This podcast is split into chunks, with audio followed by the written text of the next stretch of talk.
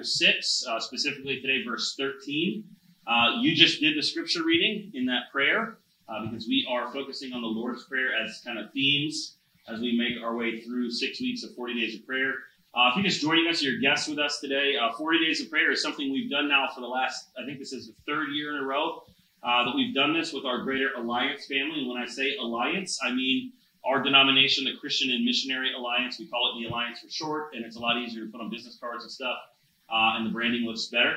So um, we call it the Alliance, but we are the Christian and Missionary Alliance, and we are a global uh, denomination, just a, a, piece of the big church uh, across the world. And um, we, you can see a map out there of the places that we are, and there's some information uh, in that little alcove in the lobby of the resource desk if you want more information about our church. But again, uh, just to reemphasize it, Pizza with the Pastor, we will cover a lot of that as we're uh, having some pizza together. So I want to invite you to that. Uh, that is next uh, next Sunday. Um, now, we are going to be in this last section. Um, depending on the translation you have, it either says, Lead us not into temptation, but deliver us from evil, or it says, Deliver us from the evil one. And we're going to get to the significance of why that matters uh, in a little bit. And so, the six sections of the Lord's Prayer that we work through, you remember we kind of said there, six petitions is kind of the uh, the word you might use in a commentary, but the six sections of the Lord's Prayer uh, are structured a little bit like a ladder. Uh, and so we sort of start up in heaven with who God is, and then we kind of move down here uh, to us. Uh, so we start with God and we kind of get to us. And what we're going to see for just a few minutes today, I'm really on the clock today. So what we're going to see is that um, proper prayer according to Jesus, right? This is a template prayer. Uh, in Luke's gospel, they ask him, Jesus, how should we pray? And Jesus answers, and this is the template he lays out. Um, and so Proper prayer, according to Jesus, includes praying for spiritual protection.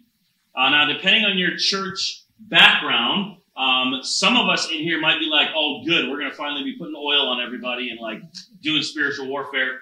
You know, chill out. But then others of us who are like weirded out by that whole thing, you need to come along too because this is a real part of our faith. Okay, so this final petition has two parts to it. So it's a six parts, and then this final one has two parts. We're going to cover those today. Uh, the first is, I'm just going to say this word so maybe you'll remember this, but the first one is the apophatic way, the negative way, lead us not into temptation. And then the second request is positive, but deliver us from the evil one. So that's the two sections we're going to cover today. So, what does lead us not into temptation mean? What does that mean? It, here's what it can't mean. It can't mean, as some might think, but they're wrong about this, it can't mean that God is the sort of prime mover behind all of your temptations. And when we say when we say temptation, we don't mean sin. Temptation itself is not sin, right? There is a line we cross of willingness, and that's when we step into sin. But it's wrong to think that lead us not into temptation is us sort of begging God not to tempt us, because listen to what James says. Let no one say when he is tempted, I am being tempted by God, because God himself tempts no one. So it's not God tempting you, it's something else. On the other hand, there are Christians who have kind of thought that if we truly say this prayer, we will be delivered from all temptation. And maybe there's coming a day when we will never face temptation again in our lives. But the Bible is clear that temptation, and church history is clear, that temptation in and suffering, I want you to connect those two ideas today, are an unavoidable part of human existence.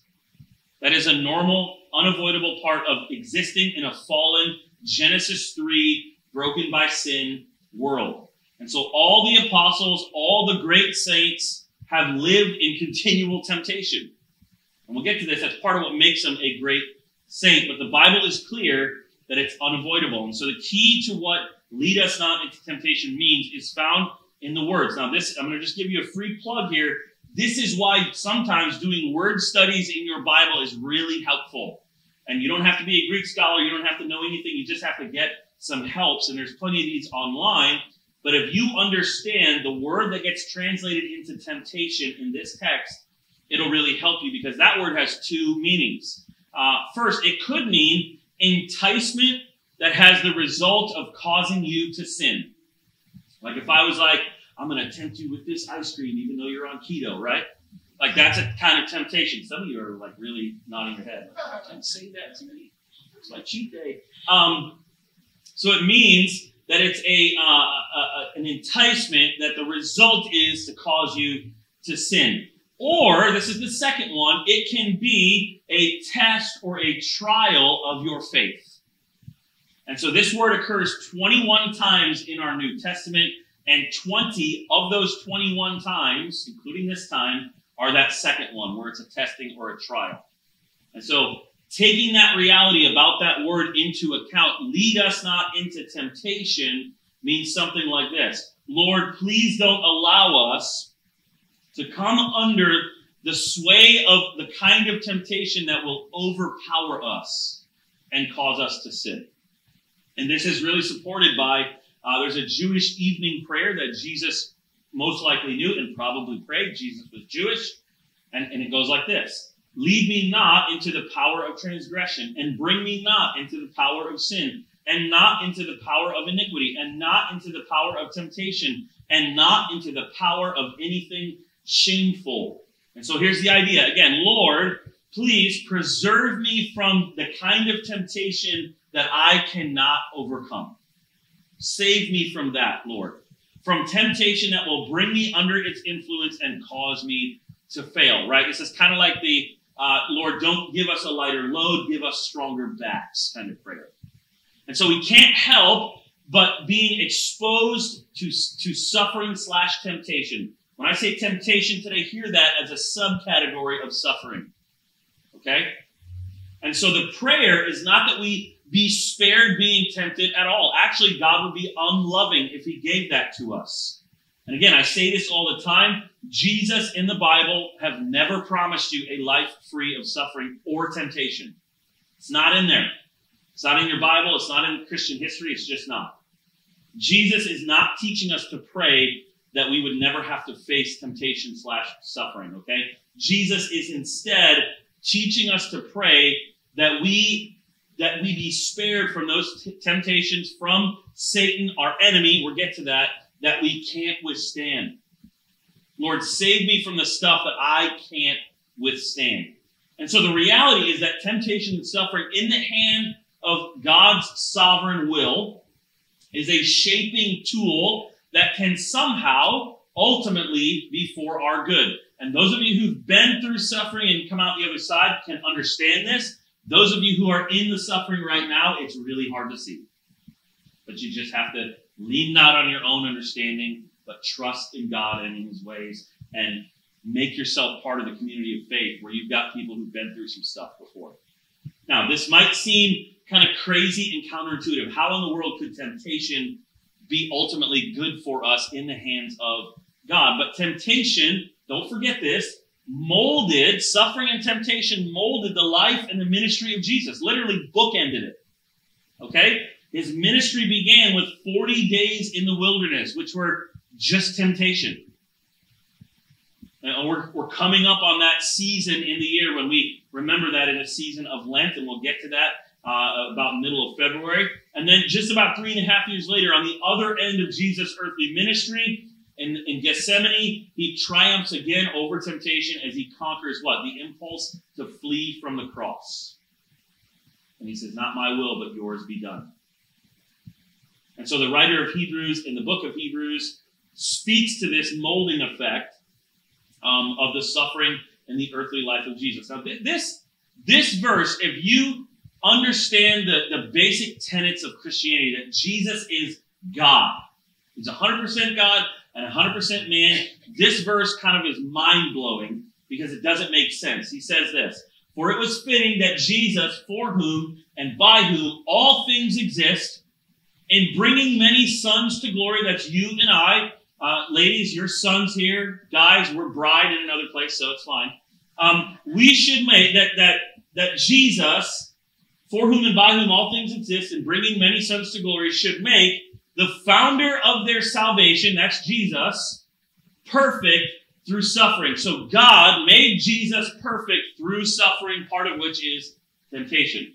Now, how can Jesus be made perfect if he's God That's the mystery of the, the, the hypostatic union, that Jesus is fully God and fully man. But what that means is he has experienced in his humanity everything he needed to experience to be, as uh, it, it, says in the scriptures, a uh, compassionate high priest who is not unaware of our weakness. He was tempted in every way, just like we are, but without sin. And so, suffering, if suffering, which temptation is a piece of, help to shape the life and the ministry of Jesus, it's obviously going to have to do something with your life as well. You are not greater than the master. Temptation is the specific kind of suffering which is necessary for the development of your moral character, which God cares about. Why? Because moral character is freedom. When you have high moral character, you can walk in freedom because you have the power to overcome temptations and sin. So listen to the words of the commentator William Barclay on this. Temptation is not so much the penalty of manhood, right? Get this in your mind. Flip this around in your mind. To be tempted is not the penalty for you, but it is the glory of manhood. It is that by which a person is made an athlete of God. Temptation Conquered temptation is the finished weightlifting set for the muscles of your morality. Conquered temptation is like you finishing a weightlifting set for the muscles of your morality. That's why the scriptures over and over teach us to have the long view in mind. Right? James, verse 1 again. Count it all joy, my brothers, when you meet, not if, when you meet trials of various kinds. What kinds? Various. Any kind. Temptation being one of those. Why? For you know that the testing of your faith, remember the definition of the word temptation? For you know that the testing of your faith produces steadfastness, that your faith will be rooted. Show me any Christian in the history of our faith. Show me anyone in this room who's a mature believer, and there's plenty of them in here, who we might regard as an example to follow. And what you will find 100% of the time is a person who has walked through suffering and temptation. That's just the way it is. So, again, the proper prayer uh, when you think about temptation is not that we be delivered from all temptation, because we realize that facing and overcoming it by the grace and the power of God is actually necessary for the strength of our souls. But Jesus' prayer does ask God to deliver us from those overpowering temptations, which is a recognition that we are weak and we are liable to fold under severe temptation. You know this about yourself, right? There are some things that just make you sin and you just can't seem to stop it, right? Oh, at everybody's nodding. Yeah. For many of us, this revolves around anger, right? We get angry and we sin in our anger before we can even like think. So do you pray, Lord, deliver me from that? Protect me. Take the Apostle Peter, for example. And I was just thinking about this this morning as I was reading through these notes. Man, how would it be to be one of Jesus' disciples and for the next however long until Jesus comes back, you're the example of what not to do? Right? So listen, it's Peter's wrong presumption of more spiritual strength than what he actually had that led to his failure right? He says to Jesus, basically, I don't know about the rest of these guys, but not me. I'll never forsake you. I'll never deny you. I'll die for you. And then just a couple hours later, he denies knowing Jesus uh, when, when the temptation comes. And the Bible tells us that when Peter realizes what he had done, he wept bitterly. See, see, part of what Jesus is, is, I think, helping us avoid in this section of the prayer is the bitterness of presumption the bitterness that comes when you presume that you're stronger than what you actually are. Right? We've talked about this. People criticize Christianity. Oh, it's like a crutch. Yeah, because we're weak. I wonder how many of us who follow Jesus have tasted this bitter taste. Right? We wrongly think, oh, I can handle that. It's no problem. And so we don't pray that God would protect us from the temptations that will overcome us because we pridefully think, oh, there's no temptation that can overcome me. I'm mature. When in reality, that old hymn lyric rings true. Prone to wander, Lord, I feel it. Prone to leave the God I love. Those words are true. We are prone. So now the Lord goes on then in the second part to say, Deliver us from the evil one. Again, depending on the translation you use, you might have heard that phrase, deliver us from evil, but the evil one seems more likely uh, the correct way to translate what Jesus is teaching here. He's teaching us here that prayer for spiritual protection understands and acknowledges that the devil is not just some cosmic force out there, any more than the Holy Spirit is some good cosmic force, but that the devil, Satan, is a real being. You might say a person, right? Now, not believing that Satan uh, is real might be one of his best works. C.S. Lewis, uh, in his classic Screwtape Letters, which is required, re- required reading, uh, if you're a Christian, he describes it this way um, that this is his best work. Uh, we're saying that we believe in a Satan. Uh, are we saying that we believe in like medieval Satan that's got green eyes and like a little red uh, body with, with cloven hooves and a pitchfork and he smells like smoke? Are we saying that? No, we're not saying that either. But what we are saying to those who might deny that Satan is real is that based on the chaos and the destruction that we see in our world, got a little close to home last night in West Baltimore, right? Bunch of people got shot, some kids got shot. Like, you look at what's going on in our world, and what I would say to you if you say, well, the person of Satan is not real, I would say, you know what? The burden of proof is on you to tell me that he's not real. We've heard this uh, voice a few times in this series, but this is Helmut Thielicke. He's a great theologian, and he said this in post World War II occupied Germany. Okay, so take that context. Here's what he says about Satan there is a dark, mysterious, spell binding figure at work. Behind the temptations stands the tempter. Behind the lie stands the liar. Behind all the dead and bloodshed stands the murderer from the beginning. That's what the scripture calls Satan. He's a murderer from the beginning. And then a few lines later, he adds, Dear friend, in our times we have had far too much contact with demonic powers. This is true today as well. And so the scriptures call this dark, mysterious, spell-binding figure Satan and the devil. Now, Satan or Satan, which is more how you would pronounce this word in Hebrew, is a common Hebrew word for adversary. Okay? And 1 Samuel 29 4, David is called a Satan. You might remember in the New Testament, Jesus tells Peter, Get behind me, Satan, Satan. David's called this when he's an adversary to the Philippines. Philippines, the Philistines. Wow. Welcome back, Jim Mark. Philistines. Oh man, that could go off the rails fast. David is called Satan when he's an adversary to the Philistines. Uh, but devil, which is maybe the more common word we might use, I tend to say the devil more than I say Satan um, is the common Greek word for slanderer.